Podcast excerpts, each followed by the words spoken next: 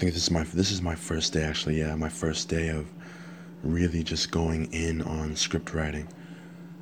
I didn't pick up I didn't even pick up a manga page today.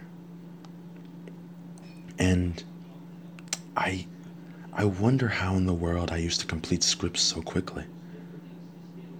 Like I spent 30, 40 minutes on a single paragraph. Whereas heck in 2 hours I'd finish a script back in the day. But now I'm a little more thoughtful about the placement of sentences, the placement of words, the flow of it, the rhythm. And it's drastically increased the time of creation. But I, uh, thankfully, I don't really notice too much. Um, it's a good time. Michael Marcray, July 25th, 2018.